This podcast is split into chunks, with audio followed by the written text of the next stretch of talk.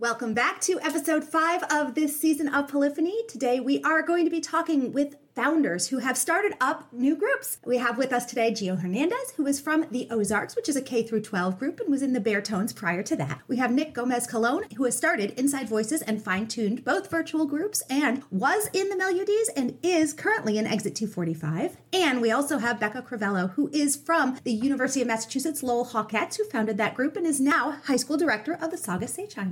And here is your host for this evening. It's Aaron. Thanks so much, Rachel. Hopefully, beyond this evening, but I guess we'll see how this episode goes. I'd love to, Nicola, maybe start with you and talk a little more about your founding experience, kind of about the groups that you founded. Why do that? What prompted you to start a new group as opposed to kind of finding a, a different niche within the community that was already there? Yeah, well, first off, thank you all so much for having me on. I'm super excited to be talking about this. This is a topic I could talk about forever. It's funny because even though I'm the founder of two different groups, they both had kind of different stories. Inside Voices was kind of founded by myself myself and two other members, their names being Matthew Price and Nathan Roosley. We're all people from the Mid Atlantic area. We kind of knew each other from like ICCAs and other events like those. So it very much came from Matt's idea to start a group in the height of quarantine during the, the start of the pandemic. So it was very much just like starting a virtual group on paper, kind of seeing where it went. Now the group has grown to a semi-professional level, participating in the open, participating in other festivals along that line. So it was very much like just kind of seeing what happened. So we started small, and the group is still continuing to work their way up. And then Fine Tune was a little bit more special. That was founded by myself and our other co-founder. Her name's Chapin Smith. We were both interns for a company called Cutoff Studios. We were both in the audio production department, and this kind of came from just a desire to not only do acapella and continue that after the post collegiate, or it could continue that post collegiate, but also just allow for an outlet for aspiring arrangers, producers, and just people who wanted to sing who didn't have the normal time to, to have an outlet to do that. So different routes taken with both groups, but the best experiences came out of both.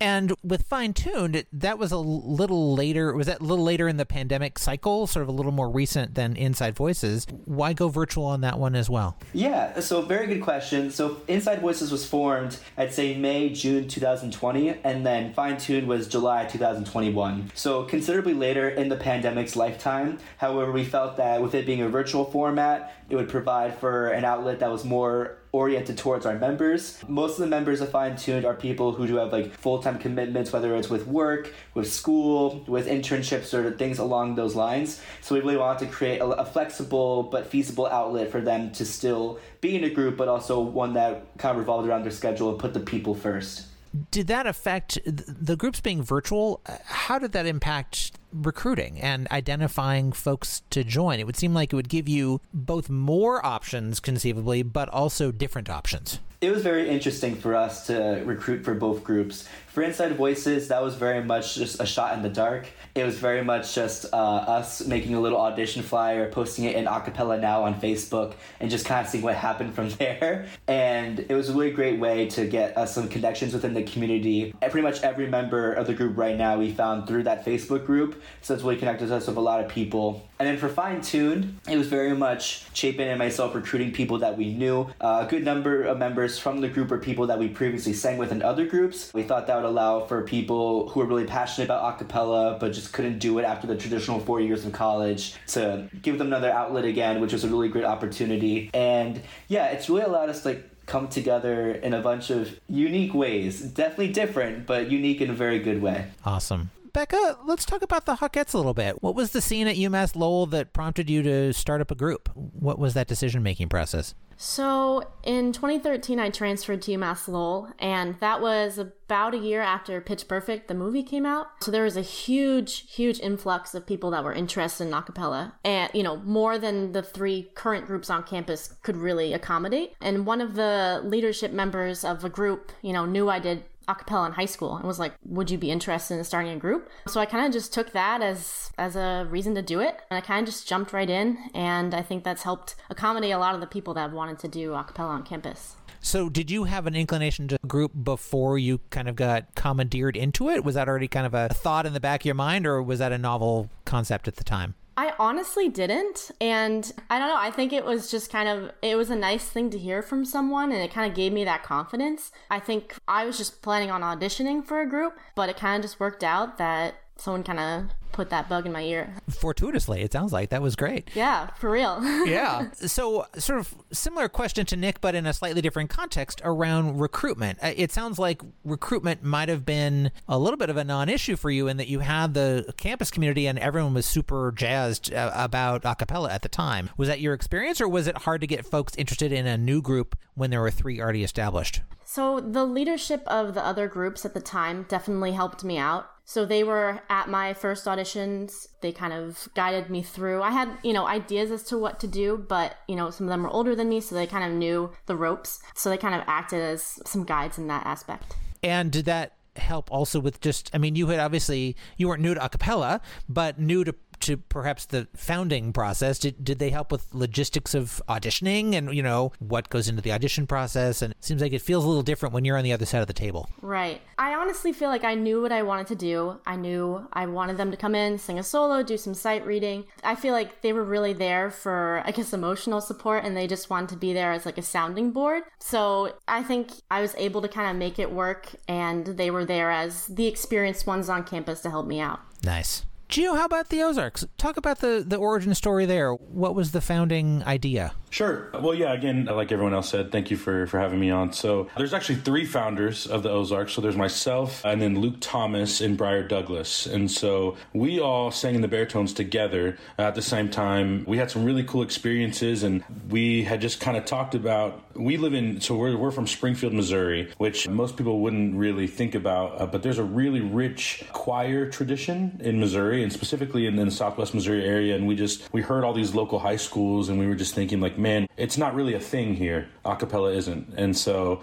it's very choir heavy. So we were like, man, there's not really any anything. There's groups at Missouri State that have, you know, had a lot of success, but there's not really any sort of proper pipeline to get people interested in acapella earlier. And so what we decided was like, man, there's so much talent here. There's such great teaching. I think we want to take advantage of that. And so it, it was kind of funny actually because I was teaching in Kansas City at the time. And so we were all trying to trying to go together and just figure figure out, you know, how we were going to do this. Then the pandemic happened. And so we were like, oh, well, we've seen these models of specifically the Acapella Academy. So we, we just took their audition process and was like, hey, people are at home anyway. They don't have anything else to do. So we figured they can submit tapes and they can join this group. And we just assumed, you know, that things, I don't know if this was naivete, but we just assumed that things would be better and things would be operating again. And so we just kind of went, went head first. And yeah, that's just kind of, we just saw a need and thought we should try and fill it. So, where place the timing in the context of the pandemic? Sort of when did all this go down? You mentioned that it, it ramped up after March 2020 when the world shut down.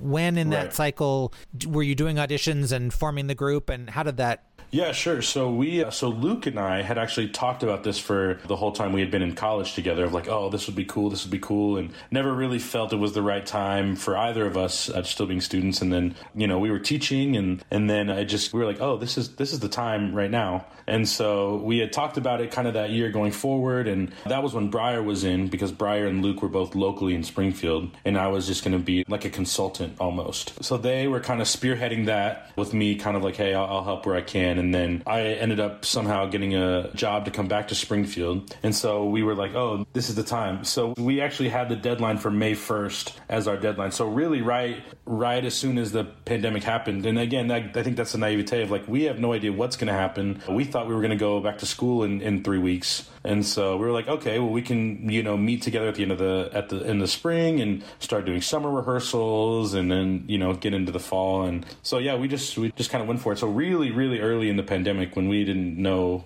what was going on, we just kind of went for it. And so, did you? How long did you stay virtual? I mean, have you? I assume have you met together since? Yeah, so the the group has almost entirely been in person, and so which was, it was kind of crazy. the beginning, our first rehearsals were actually in a parking lot because we had no space yet. We were still didn't really know what we were doing, so we were like, "Hey, here's this parking lot. It's by and uh, you'll come sing with masks on, and we'll give you some time inside as like a ten minute break in between." But then that, that was kind of it. So we, you know, we were lucky, especially with you know the regulations in our area, so that we were able to meet in person, and we've rehearsed with masks on, and we were lucky enough to find a space uh, when the winter came, so we didn't have to do that outside. I was going to ask you about December so, rehearsals because that's that's a little rough in a parking yeah. lot. Yeah, one of our members uh, was able to talk to a pastor at, at, one of their churches, and so we we have just an agreement with with a church now, which is a lot better than singing in a parking lot in December outside. It gets pretty frigid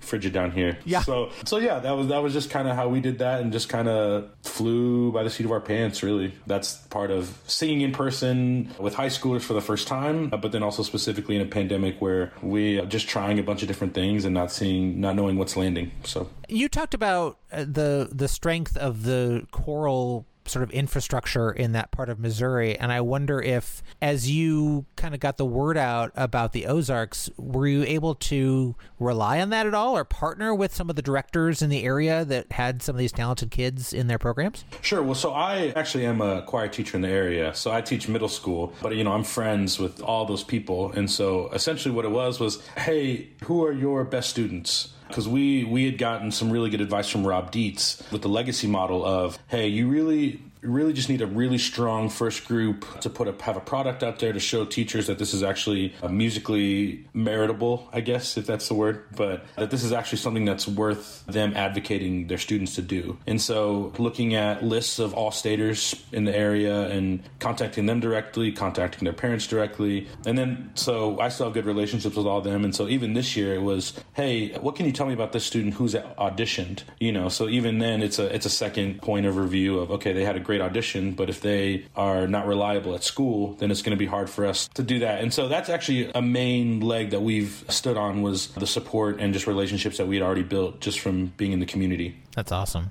Becca, you talked about the the startup process around auditioning and getting folks in the door. I, I wonder if you already went in also with a sense about the logistics of just running the group. How often are you meeting? When is that happening? What's the kind of vibe around? Are the Hawkettes going to just be all about work and work and the music, and or is it going to uh-huh. be like a you know casual fun? Let's hang out and maybe sing a little. Or I mean, you know, there's a sort of a big continuum. Did you go in mm-hmm. with that understanding or did you kind of feel your way through it or how did that how'd that go? I mean when i did acapella in high school you know we met two days a week. So i was like okay i'll use that as my foundation. I think i found a happy medium between what you said. I think i definitely wanted the singers to be hardworking. I was a music major so i wanted there to be a, a high caliber of music but i also wanted it to be a place where students could de-stress and i didn't want it to be you know a super intense environment. So it did take some kind of feeling out as i went on but i do think that I had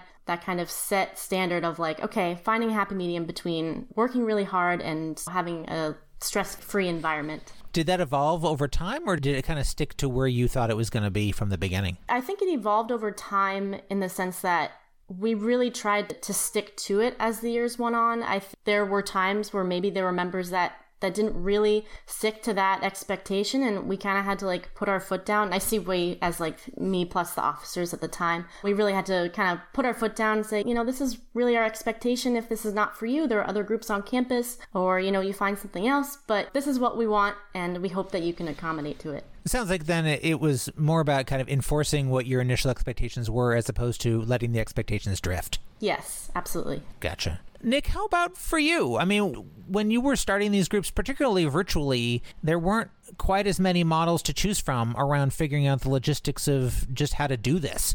Did you have models to work from, or did you just kind of feel your way through it? How'd that go? Yes, I personally really recall any models that we kind of followed. As I mentioned before, it was very much like the three founders of Inside the Voices just kind of like talking in a big Facebook group chat for weeks. and it was very much like figuring out what's the Constitution going to look like, what kind of things do we want to do, what's our workflow going to be. Since we didn't really have a model to follow, we just kind of had a lot to think about. And what Gio said earlier, like we wanted to like kind of start strong in terms of like just getting a good team together because at least then we had the foundation foundation to work towards. So it was very much just like kind of feeling our way through. It involved a lot of communication with the other members, kind of talking about what they wanted, what they kind of expected, and kind of working towards that. But I would definitely say, like when it, when it came around time the founding fine tuning, I definitely had a little bit more of a model to follow. Definitely a little bit more, I guess you can say, curriculum to follow in that sense. But it definitely like taught me a lot in both experiences. What did you? I mean, after having done Inside Voices, if you'll pardon the the pun, what did you fine tune with fine tuned? Uh, I mean, what did you adjust in that process?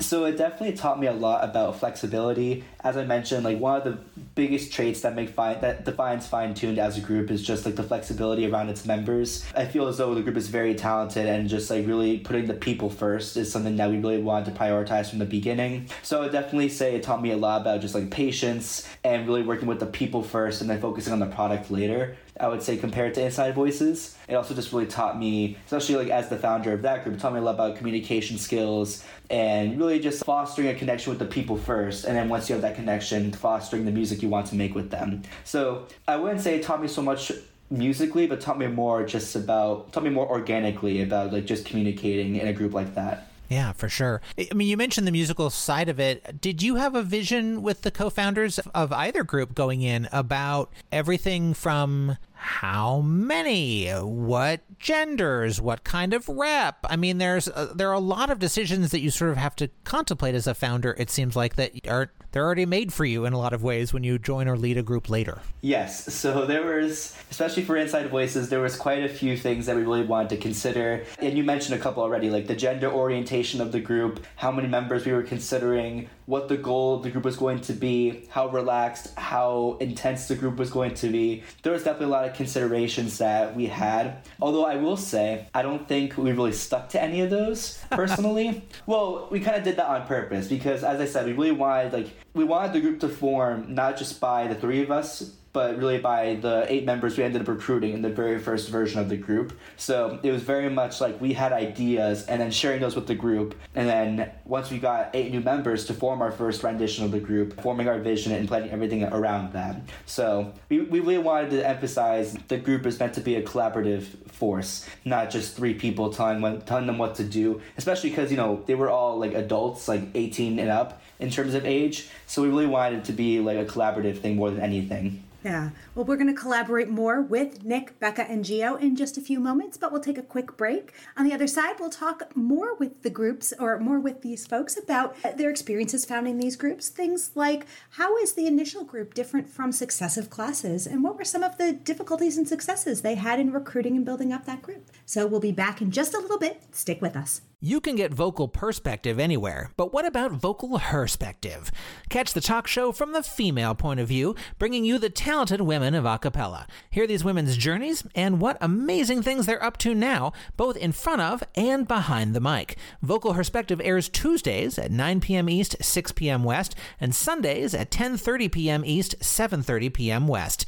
In Asia, it's on Wednesdays at 6 p.m. Tokyo time, and in Europe, it's Saturdays at 6:30 p.m. London time. And we are back with Gio Hernandez, who has founded the Ozarks, Nick Gomez Colon, who has founded Inside Voices and Fine Tuned, and Becca Crivello, who founded the UMass Lowell Hawkettes. And here again is your. Thanks, Rachel. Gio, I wonder about you know you talked about the pandemic kind of riding in uh, in this process, sort of smack dab in the recruitment process, auditioning.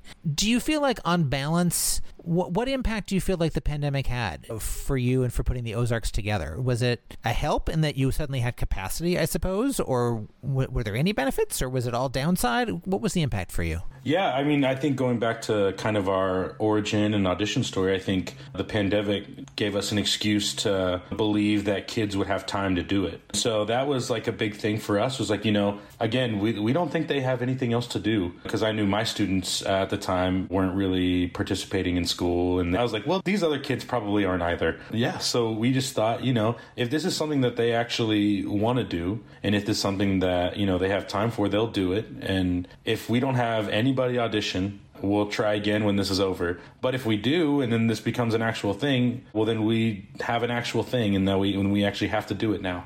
So yeah, I think that was exactly what we needed. And again, you know, starting in a parking lot it wasn't ideal, but you know, by the end of last year, when we were in a groove and we had gotten to the point where we were, people had you know forgotten about that, and people had, it was almost like a distant memory of, hey, you remember when we started rehearsing in a parking lot? And uh, I think that's also the benefit of teaching high schoolers as well. They don't always have the awareness to in the moment think, oh, this is this is kind of weird what we're doing, but more of just like, oh, just going with it, and this is the only thing they expect, and that's the only uh, experience they've had because it's the only experience any of us have had. Yeah, for sure. Did you have specific musical goals going in around either achievement or rep or anything like that for the Ozarks? Sure. Going back to just our background going into it, we knew that there was a high quality singers and high caliber musicianship that was being taught. And so we were just kind of in the vein of like, hey, we're just going to just push them as hard as we can. We actually, Luke, Briar, and I actually sang in choir together at, at Missouri State. And our training very much is the, hey, working hard is really fun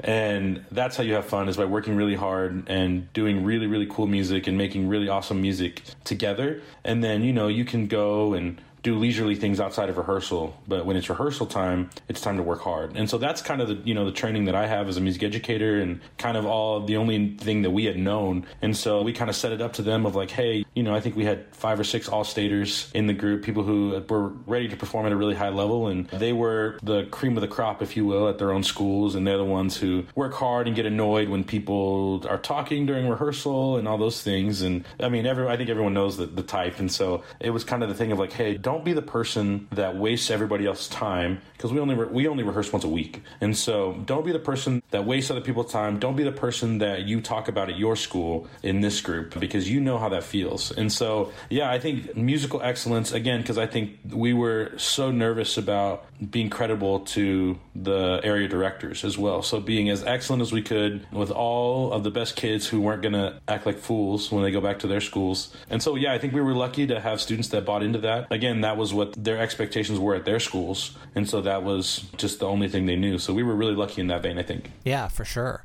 Becca, Gio talked about the idea of sort of transmitting culture by having conversations about it. You know, don't be that person, that kind of thing. Is that something that you did in the early days of the Hawkettes as well? Is that I mean, how did you get the cultural norms figured out and communicated? It was kind of in two parts. So one of them was a written part. So we had a code of conduct that kind of detailed all the expectations, and I had everybody sign their own copy just to make sure they read through it and they've understood the expectations. So there was that element that I felt like I could hold them to. The other part was at times I did need to give like oral reminders, whether it was about you know, hey, when we start at 7:30, it's it's 7:30 or I'm trying to think of other examples, but in terms of keeping up with being kind in the group, being kind to other members, you know, understanding that we're all college students and we're all pretty stressed. So we might come in with that kind of baggage. So just being mindful of that. So the more casual reminders were, you know, occasional, but I did kind of have a written statement of what the expectations were at the beginning. And you mentioned around sort of then successive groups as you were in the group from founding on that sometimes it required some reminders and sometimes as group members evolved it meant kind of going back to that as a touchstone i wonder if there are other ways in which you feel like later iterations of the hawkettes were different than that first group I mean, how did the group evolve while you were? So, I mean, while I was in it, I think my short term goals were performing at concerts. And then my long term goals were, you know, I want to record songs, I want to record EPs. That requires a pretty high level of dedication. So I think as the group went on, I really tried to emphasize you guys need to practice on your own time. You need to come here and be prepared. So I think, like I was saying earlier, I think as the group evolved, I put my foot down a bit more often. And as I got older, too, realizing, you know, as a music educator, being in school for that, understanding how important that is. So I think there is that evolution of, okay, if we want to do these really cool things, you got to be down to, to do the hard work. Yeah. And as the the founder on our panel, uh, oh, Joe, did you want to jump in on that? No, I just I was retweeting that. That was a point of emphasis that I that I think needs to. Yeah, that was good stuff. A sign on there from Gio for sure. Becca, you are the founder on our panel with I think the greatest distance from the founding to today, and I wonder the B part of that question that you kind of hinted at, which is then how has the evolution of the group been since you left it in the years since? Well, I just want to say it's been so amazing to watch them evolve and just feel like, honestly, like they don't need me. It was cool to be that founder and, you know, be the music director for a while, but seeing them be successful without me is my greatest joy. You know, I think a big part of that is that they were able to go there, which at the time, like w- when I was in it, we didn't really get to do that. You know, I would say we were at a, a good caliber, but we weren't at that caliber yet. So it's been great to see them evolve to be able to do that. And I also think they've just they've taken the root of the group and they've kind of let it flourish a little bit more, even in just like the visuals. We started off with, you know, we wore all black and we had like purple scarves, but now they've evolved to they still wear black, but it's more of like a purple accent. So like small things like that where you think like, oh, okay, they're no longer this kind of like stiff beginning group and they're more of like this here's our expression, here's who we are, with ties to the original idea of the group. Yeah. I mean, you talked about sort of the joy you see and feel uh, about seeing the group evolve from your time in it. Is there any bitter with that suite? I mean, it seems like it was such a seminal experience for you as a group founder to see them do such great stuff not with you. I mean, is there any sort of part of that in there? I mean, of course I'm jealous that I didn't go to the ICCAs. Like, of course. But, you know, I think I try to just remind myself, hey, we provided the the foundation for them to do this and I can be bitter all I want, but it is what it is. yeah, for sure. Absolutely. Nick, I wonder about for you with a virtual group, some of the same kinds of cultural questions around making sure everyone kind of has consistent expectation. And even with the flexibility that you talk about with fine tuned being a kind of a key focus, I mean, there's flexibility and then there's flexibility, you know, where it's a, a little more perhaps than you want people to take. How do you communicate the boundaries and how to kind of enforce that? Yeah. Oh, good question. So, for Inside Voices, when we were first forming the group and like when the group was first starting with making content, it was very much like from the get go a discussion on like what is the most realistic but most consistent schedule that we can make. So we really like picked people's brains in terms of like finding out their schedules. Like, you know, we talked to our producers, our audio producers and video producers about what can you realistically do in XYZ time frame. So it was very much just like kind of like what I mentioned earlier, like creating that sense of communication by setting a goal but also making sure it was as realistic as possible to keep it consistent with our release schedule and with all the content and ideas that we want to put out there. So when we were first forming the group, we definitely took into consideration just what people's availability was, obviously, but also just we asked them about, you know, what their previous acapella experiences were. And you can tell when like people talk about their experiences or when they put them down in an application, you can tell like their level of commitment and how much thought they really put into it. And a lot of the members that we ended up taking in really showed that in their videos too. So we already kind of had a precedent. It was just a matter of like communicating with that and keeping that as a group. And then for fine tuned,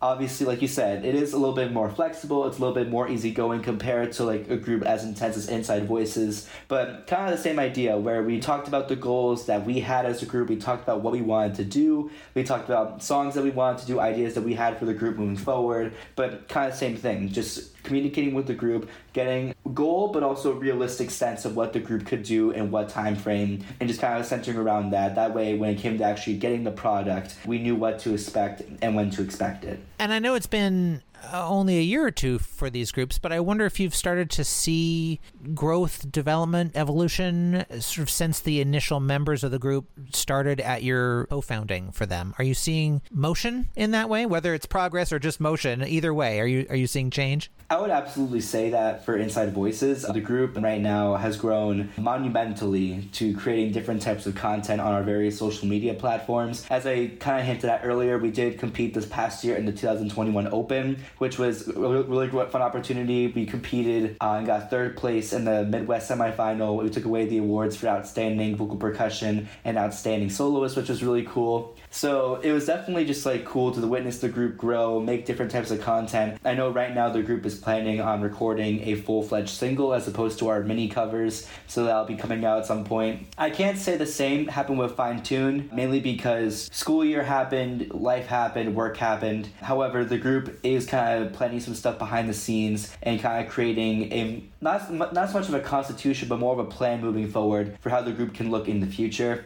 So I would definitely say for both groups, things are happening, and witnessing the growth has just been revolutionary as a founding member of both of them. To what do you attribute the the rapidity of the growth with Inside Voices? I mean, it seems like it's happened pretty fast. Yeah, it really just came, I would say, from just what people were putting into it. People were making content. We asked people to record a song, they'd send us recordings for two or three of them. People, we asked someone to arrange a song, they'd send us arrangements and we'd be like, oh, what can I work on next? So it really just had this surpassing level of workflow from each of the individual members. And as we held more and more auditions down the line, we got really great people that really upped our game and really upped our standards in a way. So much so that I feel that they even surpassed the standards that we first thought of when we formed the group. So it definitely made us ready. It definitely made us much more comfortable with the idea of doing things like the open, recording a single, and these bigger projects that we hadn't even really thought of when we first formed the group. So I would definitely say it is around the people and just like what people were putting in from the moment they joined the group. That's awesome. Gio, you mentioned that one of the surprises for you in this process was that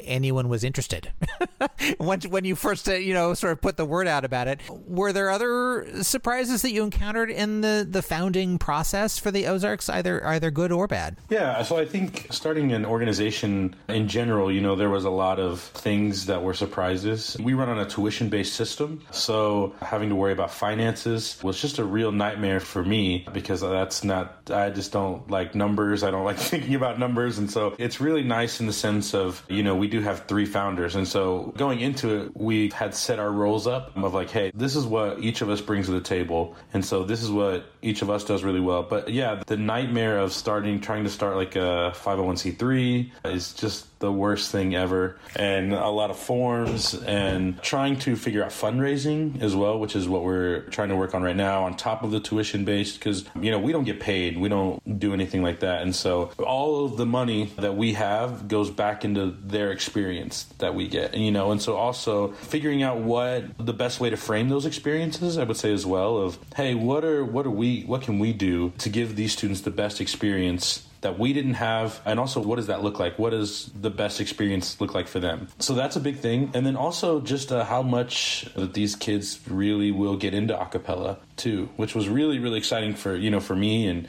I, I love choral music. That is like home base for me but you know acapella is a close second. And so being able to share that with high schoolers who really love it and really think oh man this is this is so cool. And this is like not like what I sing at all? These rhythms or you know these tight harmonies or all these things and, and getting students excited about that, which is really cool. So we had multiple students, you know, from, from the Ozarks go to our alma mater, Missouri State, and we have one in the group right now, and which is really exciting for us, you know, and we have some that are, are waiting to audition just for like music department things. And, but you know, they're, they want to keep singing, not only they're pursuing music, but they want to keep singing a cappella music, which I think for so, so many educators, singing in general is really just kind of what we want our students to take with them. And so giving them multiple avenues to do that, I, I don't expect that all of our people are in choir at their schools, but you know, we had a student who just actually visited this past week from rehearsal who uh, is transferring schools to come back to Springfield because she said she missed acapella so much and she missed singing so much and she didn't do that at her old school. So she's going to be transferring and hopefully auditioning at Missouri State for some of those groups. But just the impact that acapella music had on high schoolers,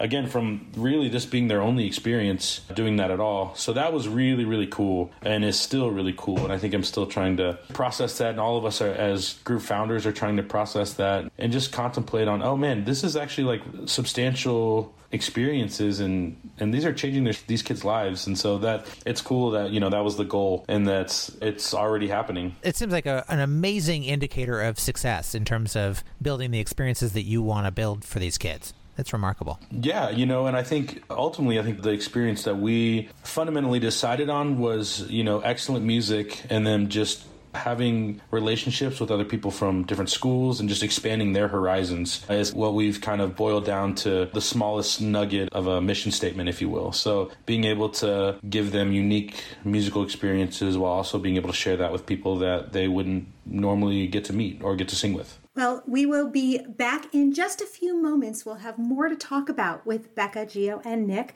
We'll be chatting about things like where they hope their group goes uh, in the future and things like how do you prepare your group for your eventual or potential succession and, and leaving. So we'll be back in just a moment. Stick with us. Did you know that many of our shows are available as podcasts too? Nearly a dozen different a cappella podcasts can be found on the Acaville Podcast Network at podcast.acaville.org. You can even sign up for the combo feed, and you'll get the latest episodes of all the Acaville podcasts in your podcast app right when they're fresh.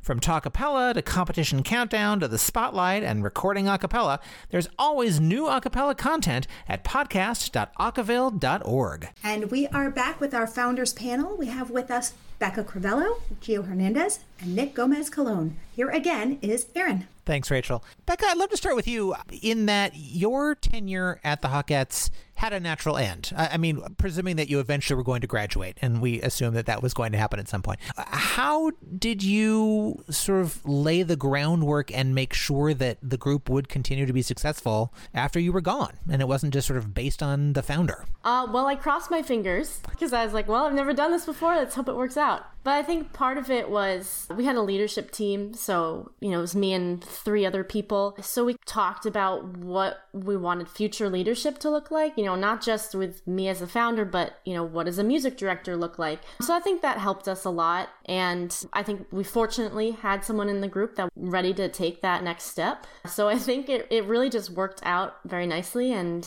yeah. Were those conversations that you started to have from the very beginning, or did you ramp them up as your departure became more imminent? I think I ramped them up once I realized I was graduating and it, it wasn't just like a thing that was way off in the future. So, definitely my senior year, I was like, okay, I actually have to start having these conversations. I have to face reality a little bit and say goodbye. So, I think, you know, we started to have those conversations in the fall of my senior year. What was that goodbye process like for you? I mean, you had a much deeper connection to the group than anybody else who was in it, including those people who were graduating with you and leaving. How did you manage that goodbye process? Well, I think part of the process of saying goodbye when it comes to doing arrangements and stuff, some of my arrangements stayed. So it kind of felt nice to know that a part of me was going to stay with them for at least a little while. So that kind of helped a little bit. But I also felt like after four years of being in college, I felt ready to leave. So I think that also helped. I felt like I had gotten to a point where I was one of the oldest people in the group, not to mention I transferred. So I was older than even the seniors, the seniors in the group. So I was like, okay, I think. You, you were know, 77 to... years old, is what you're telling us. Yeah. You were a senior about, citizen. Yeah. All right, fair enough. Yeah.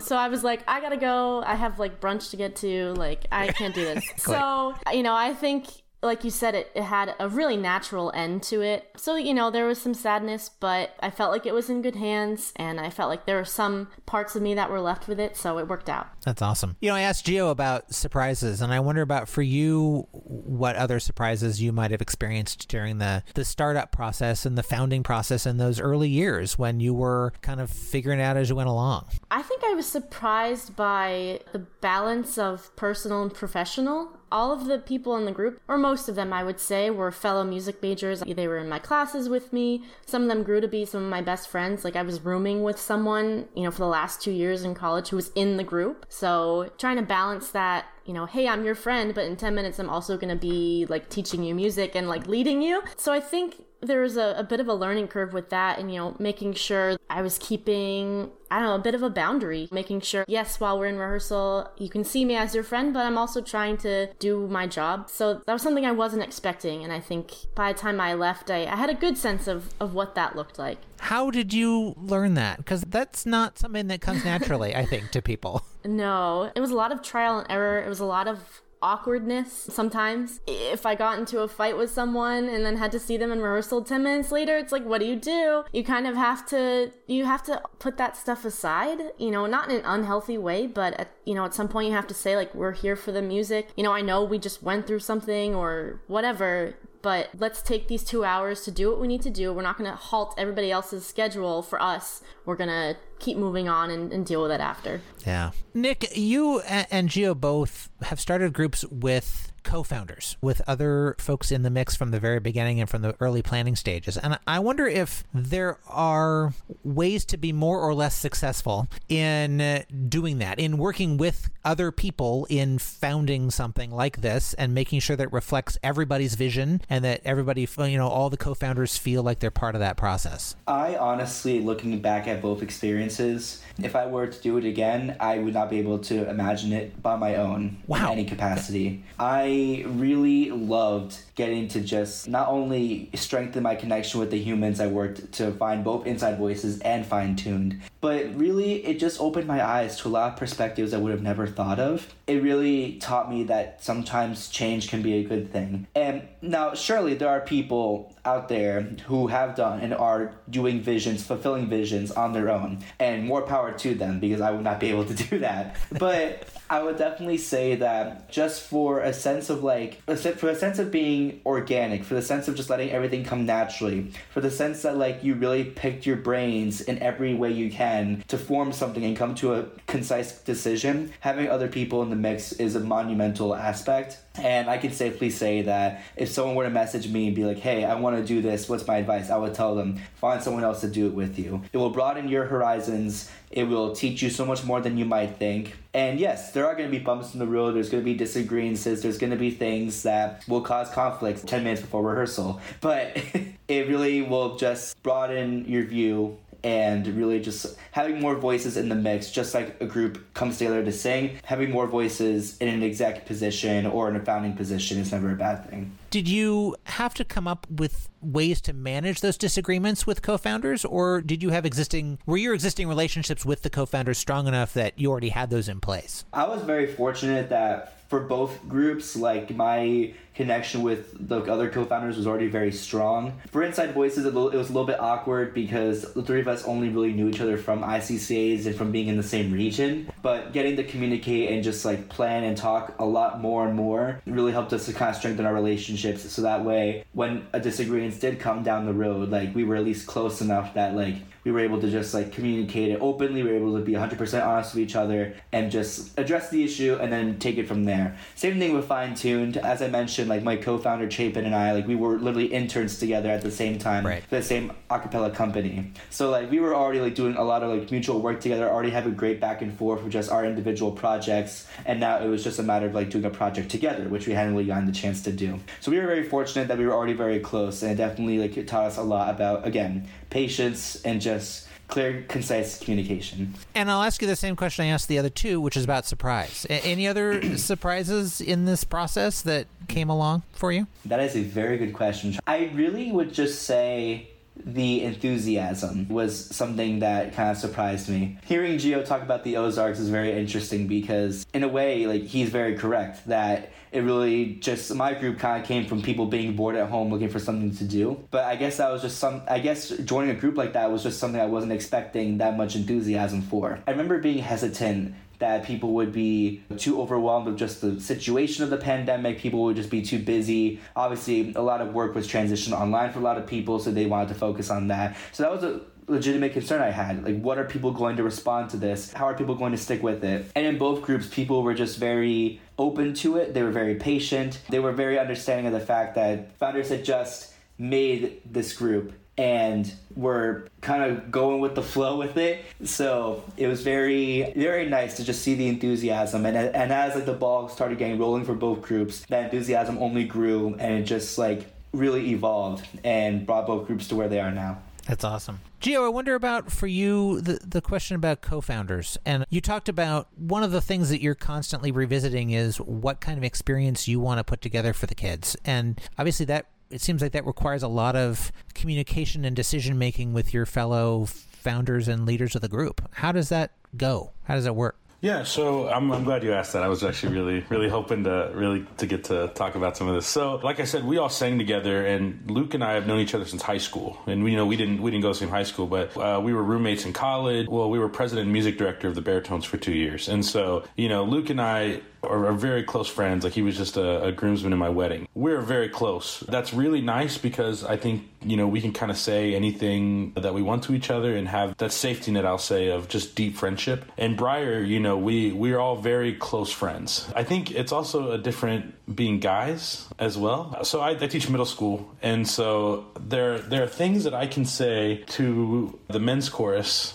that I feel like I can't say to seventh grade girls. And I think that's just kind of the thing, too, is like, you know, all of us are, are very blunt and uh, we say what we mean, but then we also, again, have that boundary of, hey, we're all really good friends and this is just something that we do. So I think that really helped with the conflict aspect of that. You know, we're able to say, hey, this is so if we disagree, it's not a shot at each other. It's actually, hey, this is for the students. This is not a personal attack on your idea. This is, hey, we need to frame this in the best way that we can for other people because we're not singing, we're not doing any of that stuff. And I would say also with the decision aspect, we really came into it with the know your role type of thing. So we we all feel really strongly and then just this idea we talk about investing in our strengths and then staffing our weaknesses. So again, like I did not want to deal with money at all. Like that was not something I was interested in. Any logistical aspects, I have to do that at school. I don't want to deal with that at all. Luke was like, "Oh, that's actually all that I want to do." And I want to do our branding and I want to do creative control in that aspect, which is awesome. And then Briar is the glue that holds us all together. He's an excellent musician so that maybe that's more of a, thing too. We are like usually work as co-music directors, where we bounce off you know each other and, and get each other's ideas and plan songs and, and have just musical ideas together. And I think that also just comes from both of us being able to respect each other as musicians and being able to say, hey, I trust you and I trust your musical brain and you trust mine, and so we can just go forward. I know that you know if I'm working with a group and he says, hey, actually do this, it's not like a oh how could you